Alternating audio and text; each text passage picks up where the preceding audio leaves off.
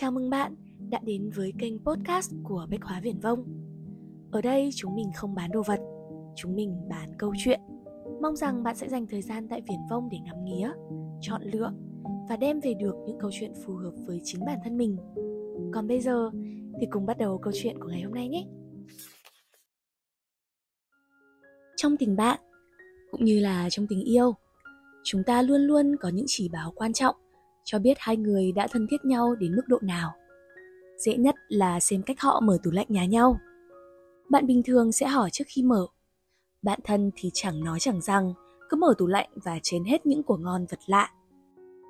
Cách hai là xem họ có làm trước mặt nhau những việc vô duyên hay không. Những thứ người lạ cho là vô duyên, bất lịch sự thì người thân thấy chẳng sao cả. Cho nên đấy là chỉ báo lớn trong mức độ thân cận. Ví dụ như đi chơi với nhau mà mặc quần áo xấu. Ví dụ như để đầu bẩn đi gặp bạn trai. Ví dụ như thọc đũa vào bát màu ăn đến hết thịt nạc. Ví dụ như uống thử cốc nước của bạn nhưng hút một hơi tụt nửa cốc.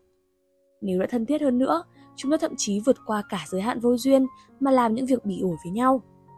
Ví dụ như vừa ăn mắm tôm, xong lại đòi hôn, hoặc tự do đánh giấm mà không thông báo trước. Cách thứ ba là xem họ có nói với nhau những điều xấu về bản thân hay về người khác. Cùng nói xấu đồng nghiệp là tín hiệu tốt, cho thấy cả hai người thân thiết và hợp cạ.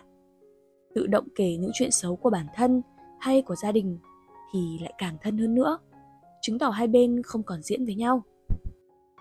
Cách thứ tư là xem họ ngồi im lặng cạnh nhau được mấy phút.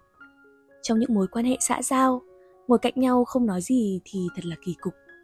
Bao giờ ta cũng phải phát óc, nghĩ ra cái để mà nói để không một giây phút nào trôi qua trống trải. Áp lực phải nói này lớn đến mức ta lôi cả những chuyện vô bổ ra để lấp đầy. Ví dụ như hôm nay trời oi quá, hay mưa to quá phải không anh? Chẳng ai nói chuyện cùng với người mới quen, mà lại chỉ vào bàn bên cạnh bảo bà kia mặc áo như giày lau cậu nhỉ. Khi hai người cùng thấy thoải mái lúc ngồi im cạnh nhau, không ai thấy sự im lặng ấy là kỳ cục và không ai thấy có áp lực phải nói thì đó là lúc độ thân mật đã lên đến đỉnh cao rồi. Ngồi im cạnh nhau là hiện tượng thường chỉ quan sát thấy ở những đôi bạn thân từ 5 năm trở lên hoặc với những người yêu nhau sắp cưới. Nghĩ đến đây tự dưng tôi thấy 10-15 giây trong thang máy chung cư thật khó xử. Nói thì chẳng biết nói gì, nhưng nếu im lặng mãi, tôi sợ tôi sẽ hóa thành bạn thân với ông già cáu kỉnh ở tầng trên mất.